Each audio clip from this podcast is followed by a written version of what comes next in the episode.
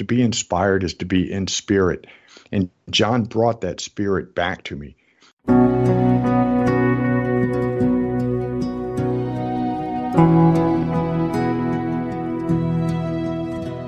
Welcome, friends, to the third season of Heart to Heart with Michael, a program for the bereaved community.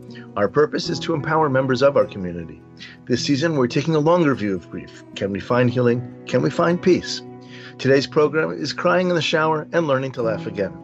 But before we get into the program, I just want to take a minute to thank some of our listeners and friends who've taken the time to send comments about our past programs. Special thanks to Bren Vignaroli, Bill Whedon, and some close friends and family, Valerie Russell, my sisters who listen religiously, Philip Proctor, and Rachel Greenbaum. Some have given their time, some have given their money, some have just been wonderful people for us and really good friends of the program. Thank you all. We love you. Here with us today is our guest, R. Glenn Kelly, author of Sometimes I Cry in the Shower. Ron is no stranger to grief, and today he'll tell us his personal story and how he is committed to helping others deal with grief in their personal lives and in the workplace. Ron Glenn Kelly unexpectedly lost his teenage son and only child to a congenital heart defect.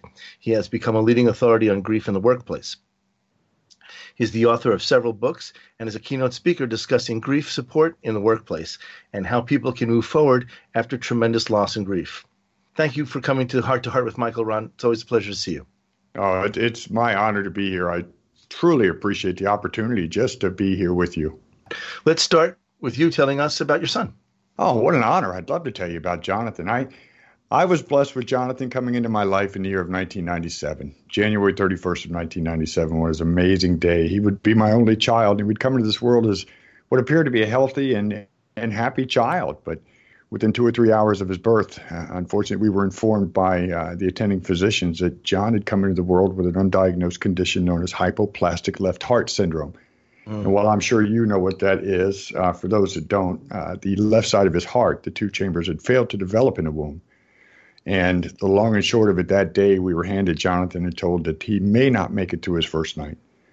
But he did, uh, between divine intervention and the intervention of a, a very, very good uh, pediatric cardiothoracic surgeon. Um, John made it. He underwent a series of, of very excruciating open heart surgeries before the age of two, and then there was intervention after that. And for all intents and purposes, with additional intervention that we knew of, he was supposed to have what would relatively be a, a prognosis for a full life. So we weren't expecting him to pass. We just knew that there would be problems along the way. He was an amazing child all the time that. Uh, he was growing up. He had a house full of friends, a yard full of friends. I couldn't keep food in the refrigerator. He was a Pied Piper of the neighborhood. And for some reason, and I think many heart uh, parents will tell you that for some reason their heart is the size of the Empire State Building. He attracted friends like uh, like it's nobody's business. Uh, yeah. Unfortunately, at the age of 16, I took him in for, now I'll give you the air quotes, the relatively routine heart catheterization, where they were just going to to kind of take a look around his heart and see what was going on. And the procedure went well. But once he was out in the recovery room, about two hours two hours after being out there, his his heart crashed. It failed, oh. and they were not able to recover him. And I take the, the the blessings, actually, the very very strong blessings that I was actually there to hold my child when he took his final breath before he went to the other side. Well, I'm um, so sorry that you. I wouldn't change that. that for the world. Oh, I appreciate that, and I'm I'm so sorry for your loss, but it uh, it is something that humbled me when he was born. Uh, I wish I could have taken the humility that also came to me when he passed, but he taught me many lessons while he was alive, and an even deeper lesson after he was gone. But an amazing, amazing child helped so many kids that he never even knew, who would be born later on with the same condition he he was born with. So he he definitely left a legacy behind. How did he help other kids? Just uh, the research that's done when you have a rare heart condition like that, the research mm-hmm. that's done on him is is hopefully going to allow other children with similar conditions that are born later on to. Mm-hmm. If I had him for 16 years, maybe the next parent will have theirs for 17 years, and then 18 years, and we go on and on and on for mm-hmm. longer, longer lives until we can finally defeat what's uh, known as a rare, but certainly, especially for me, not rare enough heart disease. Makes sense. Well, and no, it makes perfect sense, and I love the way you speak of him so highly. I know all of us who've lost children, we think of our, our children as so special and so wonderful. And they really did, in their way, shine on everybody who knew them other kids, other adults. They really did. Mm-hmm. He is he's a very much as much a part of me as I am of me. I'll tell you that. I can absolutely, completely understand that and, and empathize with that. We said in the introduction that you wrote a book called Sometimes I Cry in the Shower. How did you come to write that, and what, what has that been for you? Well, you know, as the typical male, and I will say that because one of the platforms I speak about are the diversities in between male and female in the processing and expression of grief emotions. But typical male, after John was gone, I was I was lost for quite some time. I went through an identity crisis where I didn't know who I was because I was no longer a father in my mind. I know different now, but at the time I thought I was no longer a parent or a father. Mm-hmm. Um, didn't know who I was. I certainly was more wrapped around being a father than I was wrapped around being an executive at work. When John was born in 1997, I took an offer with private business in the defense contracting industry, and I was able to give John the home care that he needed while he went through his initial open heart surgeries. And I, I, I don't like private business. I would rather have been in public service, but I excelled at private business. It just wasn't my, and I'm giving you more air quotes, wasn't my identity, if you will. So when John was gone, I lost my identity. I fumbled around. I went back to work. Uh, I went back to work quickly because at work I was in charge and I could control things at work, and I couldn't control the loss of John. So I had to find an outlet for that. I knew where I could control things, and that was at the office. That's um, very interesting because I think I think a lot of us feel that that sense of falling mm-hmm. and out of control. And what do I do next? I mean, I didn't feel that my life had ended, but I felt that my life was about to change seriously, and I didn't know what was behind any of the doors. But you had no control. Exactly. But right. but being able to be in a position of control, I can see why that would be very important to you. And even on the weekends, I would spend more more time in my woodworking shop than I would inside the house because, uh, well, let me put it this way: if I would have kept going, every piece of furniture inside of my house would have been something that I had made in my woodworking shop because just as well. I could create and I could control what I was doing out there. It was all under my control, but it also allowed me to to avoid, which was a bigger thing. This went on for about a six month period where I was just constantly just repressing my grief and doing things to do, you know, walking down the hallway and avoiding looking at pictures of, of John on the wall, avoiding looking at his open bedroom door, um, not knowing that I was still a father. And whether it was just a strange mix of chemicals in my brain one day or whether John truly came to me. I was in the shower one morning and I felt John inside of me and I felt John on the outside of me. And all I could do was look at him where I thought that he might be and just say, Hi, baby. And he, he, he answered back, but not in very kind words. His words to me, his very first words were, How dare you? He said, How dare you not grieve me? And how dare you not think that you're still my father? Wow. And from that point forward, I cried for the first time. And that was really the inception of why I wrote the book six months later. Sometimes I cry in the shower. I never had another experience with John after that in the same manner, although I have dreams of John. I talk to John all the time. I think he answers me.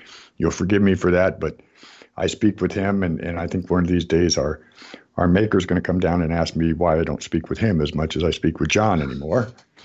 But uh, yeah, I know I'm still speaking through him. And I want you to know the book Sometimes I Cry in the Shower is so much more than just about the loss of John. It's about my rediscoveries of of my self-worth and my self-esteem and about living with an unhealthy ego and and realizing that I needed to live an inspired life because to be inspired is to be in spirit. And John brought that spirit back to me. And I realized that, that once I was inspired again, I became motivated. I became creative. And in John's terms, I went out to live his legacy again. And without inspiration, I couldn't do that. Without him visiting me that day and mm. leaving so much of a mark on me, there's no way I could be out doing what I'm doing today.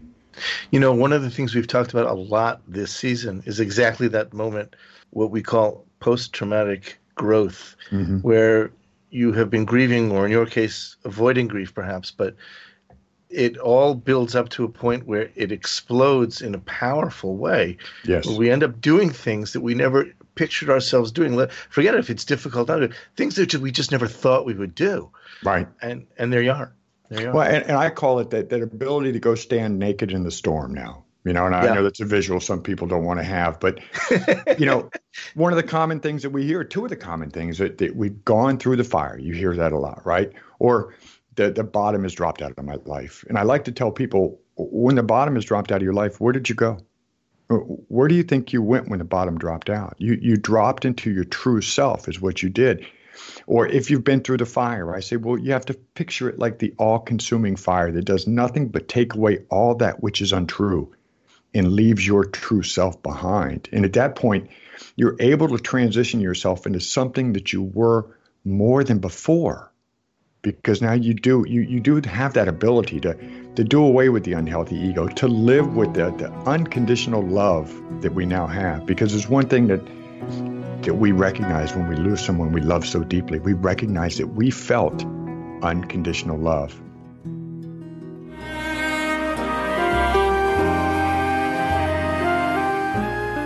Home Tonight Forever by the Baby Blue Sound Collective. I think what I love so much about this CD is that some of the songs were inspired by the patients. Many listeners will understand many of the different songs and what they've been inspired by. Our new album will be available on iTunes, Amazon.com, Spotify. I love the fact that the proceeds from this CD are actually going to help those with congenital heart defects. Enjoy the music. Home Tonight Forever. Hi, my name is Jamie Alcroft, and I just published my new book, The Tin Man Diaries. It's an amazing story of my sudden change of heart as I went through a heart and liver transplant. I can think of no better way to read The Tin Man Diaries than to cuddle up in your favorite Hearts Unite the Globe sweatshirt and your favorite hot beverage, of course, in your Hearts Unite the Globe mug, both of which are available at the Hug Podcast Network online store, or visit heartsunitetheglobe.org. You are listening to Heart to Heart with Michael. If you or someone you know would like to be a guest on Michael's program, please email him at michael at hearttoheartwithmichael.com. Now, back to our program. Ron, let's talk about men in the workplace. You seem to do a lot of work with grieving men. Why is that important? Because of, of both nature and nurture, I think I'd, I'd like to be able to let people know that men seem to uh, seem to repress their grief a little more than women do. And where that comes into problems is when we go back to work. As I'd mentioned in our other segment, you know, for me, I went back early to to control things that I could control. But all in all, that becomes really just another form of complicated grief. I was delaying my grief, uh, and the longer that I delay it, eventually it's going to come out. You can't stop those emotions from coming out. The longer I delay it, they're going to come out. And where and when they come out is not going to be up to me the longer that I delay them. Will that be in the workplace? Will that be why I'm sitting on a forklift someplace? Men happen to have a, a, few things about us where, yes, we do have as many emotions inside as women do. We're just more internal with those emotions.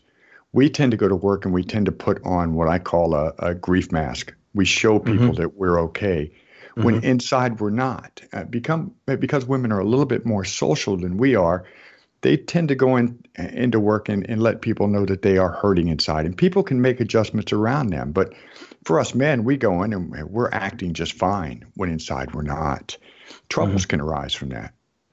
How does that affect the workplace though? Because i know you do a lot of work with corporations on how to treat grieving men in the workplace. Obviously there's an economic factor here Oh, I, there is a huge economic factor. Right now, the studies will show you that there's over $100 billion in annual revenue loss due to the, the hidden direct and indirect costs of grief in the workplace in the United States. That's an astronomical how does that happen? figure. One of the, the biggest losses for business, whether it's here, whether it's there, is always going to be unscheduled absenteeism. Okay. Now, unscheduled absenteeism in the United States costs American businesses over $420 billion a year just in itself. But now the average bereaved employee is going to take an additional 30 days of unscheduled absence from the workplace just because of his bereavement or her bereavement. Now, why do they take that additional absence? Because they don't feel safe and comfortable in the workplace. It mm-hmm. used to be a comfortable home, but if it's indifferent or even hostile to their grief, and you know as well as I do, when the mind is in trouble, the mind is going to seek a place of safety and comfort to process its mm-hmm. trauma, is it not? Sure. So you wake up one morning and you're in a massive wave of grief. Um, you're going to want someplace safe where you can process that grief until you can get rid of that wave and wait for the next one to come. And if the workplace is not that safe place, you're liable to, to, to shelter in place that day right there in bed and not go to work.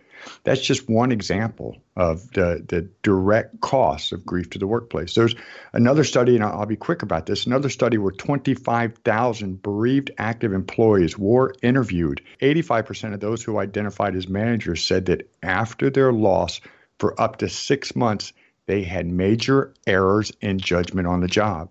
Wow. 90% of frontline workers who became injured, and these are all cited statistics 90% of workers who became injured on the job after a loss reported that that injury was directly related to their grief. Now you're talking about workers' comp rates. Now you're talking about general and liability insurance. You're talking about a number of factors there.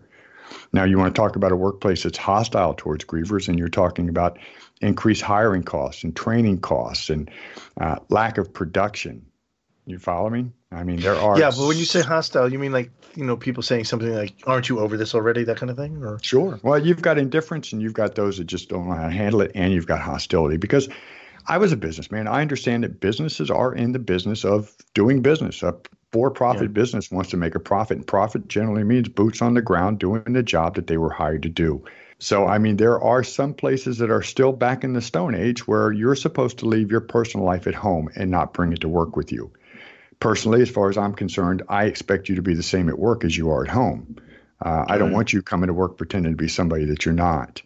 Uh, I know, and you know, that I've had bad days, and I've carried those to work with me. Right? They they sure, go to we work. all do. We all do. Um, and businesses, uh, many of them, they there's been phenomenal increases in morale and welfare programs in the United States all across the board, except for in the area of bereavement. Is that because bereavement is still considered so personal?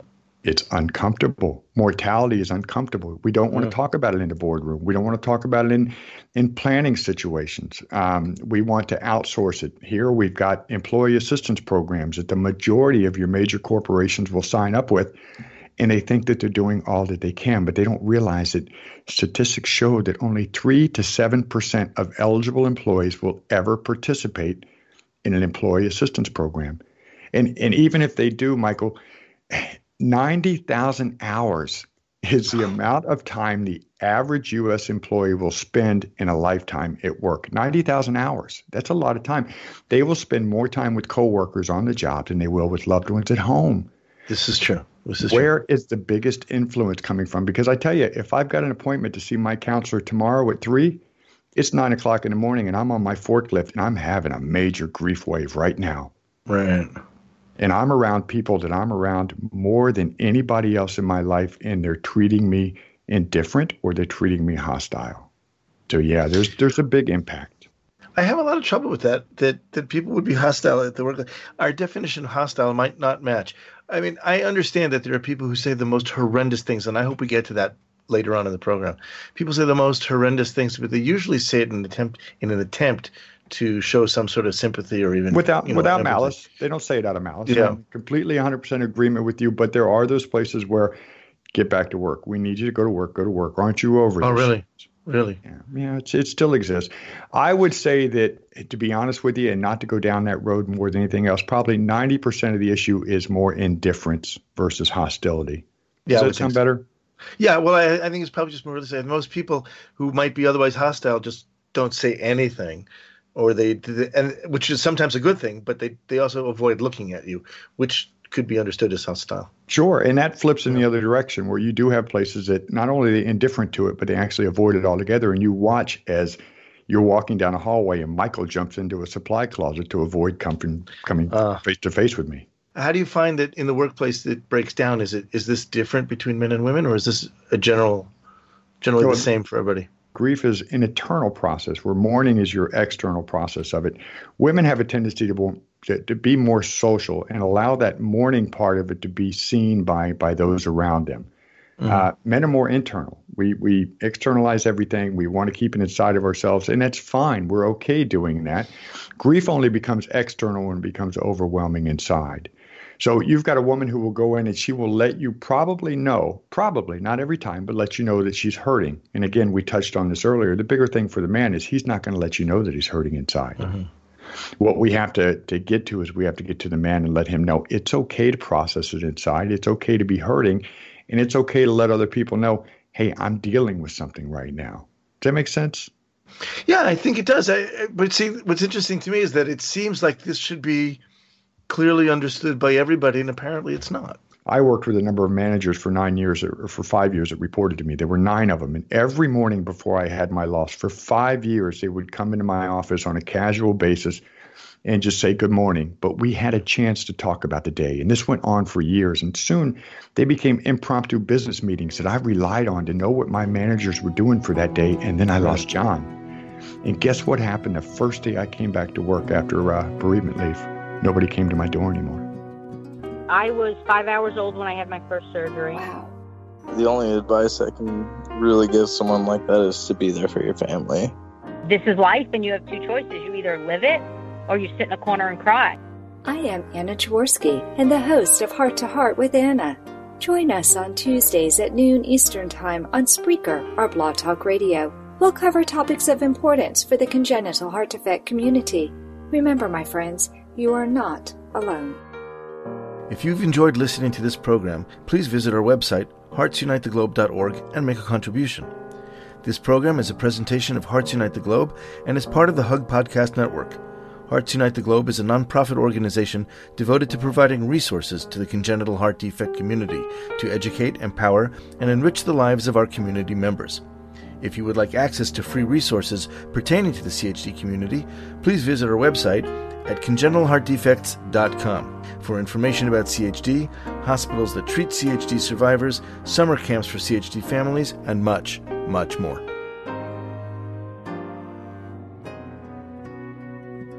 You are listening to Heart to Heart with Michael. If you have a question or comment that you would like addressed on our program, please send an email to Michael Lieben at michael at hearttoheartwithmichael.com. Now, back to Heart to Heart with Michael.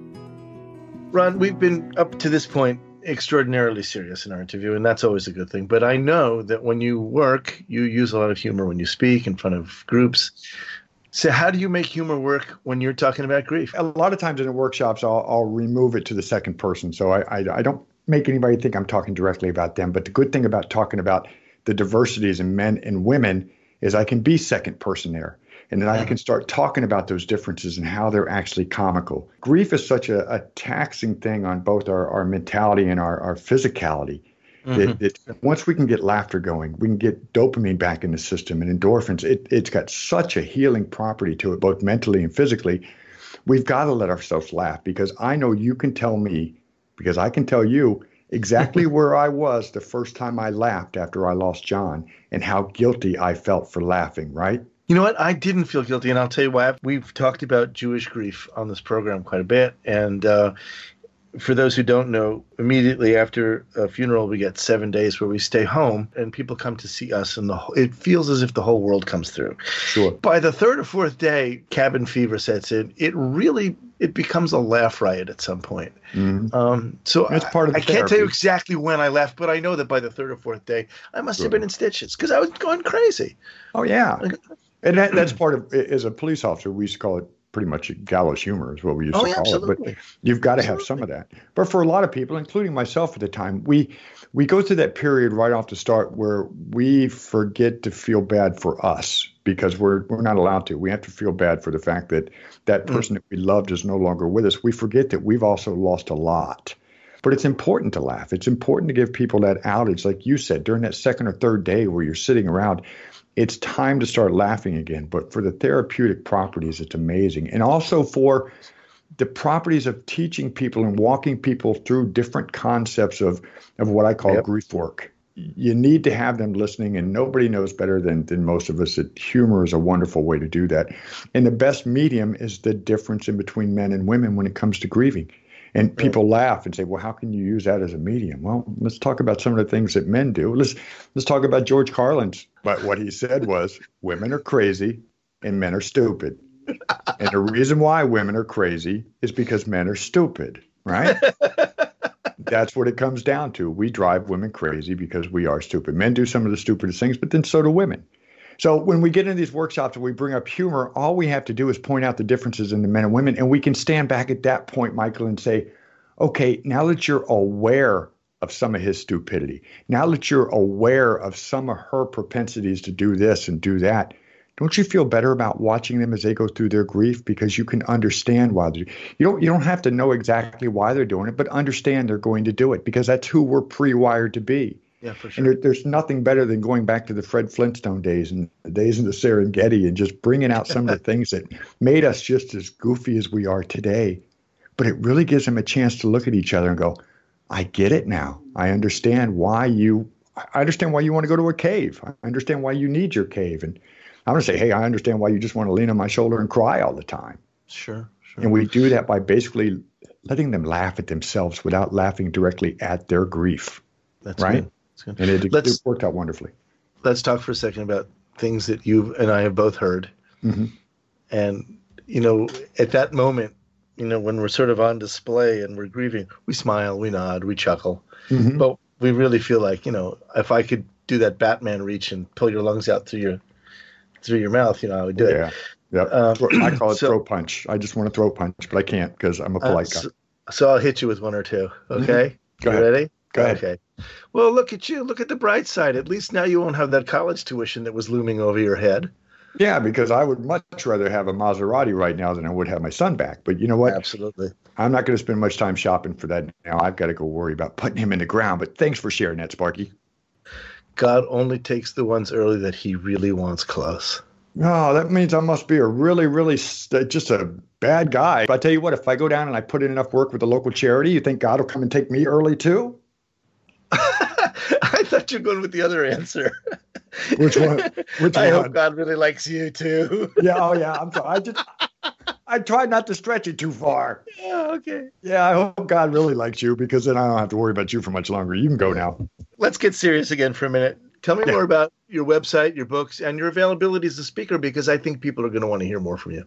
Oh, fantastic. I really appreciate that. My website is simply rglennkelly.com, two N's in Glenn, uh, only one E in Kelly. We were too lazy for the second one. And on my website, you'll find that I do uh, basically three different platforms that I enjoy, doing the most. I mean, my initial platform, the one I love doing, is what I called When Jack and Jill Collide in Grief. And that really is some of the more um, special things for me because we get together, especially with parents who've lost a child. Um, you know, one of the biggest things that comes out is they're they've been told that they'll, you know, got to be careful. You'll end up with a divorce because you've lost a child, and that's just a complete fallacy. And we we walk through where that came from, but then we walk through the differences in men and women and make them aware and give them understanding of what each of them is going to, and and look at what they've gone through and and understand why. Not only does it help them get along with each other, but it helps them get along with themselves. Um, Sure, sure. for me, I didn't understand. I, I went through that period where I wasn't crying, but my wife was crying. So wasn't there something wrong with me? There must be. I must not have loved my son as much because I'm not crying like she is. Well, I was pre-wired to be that way. The other one is grief in the workplace, where as we've talked about some of these issues with grief in the workplace and the money, uh, and I'm quite sorry to to the listeners and my fellow bereaved out there, but I simply go out and I hit the business community in the wallet with these numbers because you know as well as I, if there's no return on investment, they might not pick up on something. Compassion aside. Well, I love that the compassion is also economically good. We're really short on time. So, the Sure. last thing I want to ask you Uh-huh. is what important lesson do you want our listeners to take away from hearing this podcast with you? And the third thing I do is go out and I, I do what's called the Ashes to Inspiration Motivational Tour, where I get together with those that have been through personal crisis like you and I have that feel like the bottom has dropped out or that they've been through the fire before. And I let them know that there is a life of peace and purpose out there. And I use you and I use me as examples of that, where we've transitioned now into something that was so much better than what we are before, and that we're living a life of peace and purpose and inspiration and motivation. We're helping people. And they don't have to help other people. They just have to realize that once again, they can live a life of peace and purpose. They just have to become aware of who they are. Most of us feel like we, we've lost who we are and we lost our identity. I went through that. Inside of you is spirit. Be inspired by healing, moving forward in your grief, because inspired is nothing more than in spirit. And when you're in spirit, there is nothing that the universe won't put in front of you to help you move forward in your healing. Ron Glenn Kelly, thank you so much for being on our program. Oh, you are so welcome. I really, really am honored to be here. Thank you. And that concludes this episode of Heart to Heart with Michael. I want to thank Ron Glenn Kelly for sharing his experience and wisdom with us. Please join us at the beginning of the month for a brand new podcast. I'll talk with you soon. And until then, please remember moving forward is not moving away. Thank you. Thank you again for joining us. We hope you have gained strength from listening to our program. Heart to Heart with Michael can be heard every Thursday at noon Eastern Time. We'll talk again next time when we'll share more stories.